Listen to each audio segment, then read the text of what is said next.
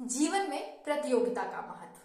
प्रतियोगिता, वो चीज़ जो इंसान को कल से आज बेहतर बनाने की प्रेरणा देती है। वो चीज़ जो इंसान को सही और गलत में फ़र्क सिखाती है, वो चीज़ जो इंसान को सफलता और असफलता के बीच के दूरी को बताती है। वो बताती है कि अगर तुम असफल हुए हो तो तुम में थोड़ी कमी रही होगी। तुमसे कोई बेहतर रहा होगा, उसे चीज़ मिल गई होगी। आज का समय प्रतियोगिता का है। तुम्हारी जगह पर दस लोग हैं, तुम में क्या बेहतर है ये तुम्हें सिद्ध करना होगा। आज का वो दृश्य है कि हर कोई सिर्फ़ मलाई चाहता है। डस्टबिन उठाना कोई नहीं चाहता और जो हीरा बनेगा वही इस प्रतियोगिता में खड़ा रहेगा।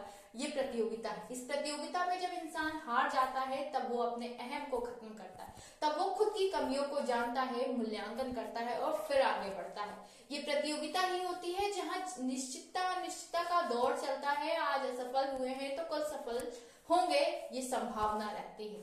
जहाँ सफलता कभी निश्चित नहीं होती या सफलता कभी अंतिम नहीं होती। ये प्रतियोगिता ही होती है। एक प्रतियोगिता ही इंसान को बेहतर बनाने की प्रेरणा देती है।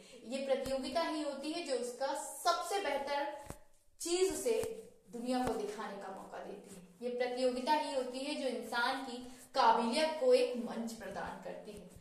हर इंसान को ज़रूरी होता है जीवन की हर प्रतियोगिता में खड़े रखने के लिए खुद पर मेहनत करना, क्योंकि जो मेहनत करते हैं खुद पर, जो तराशते हैं खुद को, वही एक दिन हीरा बनते हैं। कोयले को कोई नहीं हीरे को ही पूछते हैं। धन्यवाद।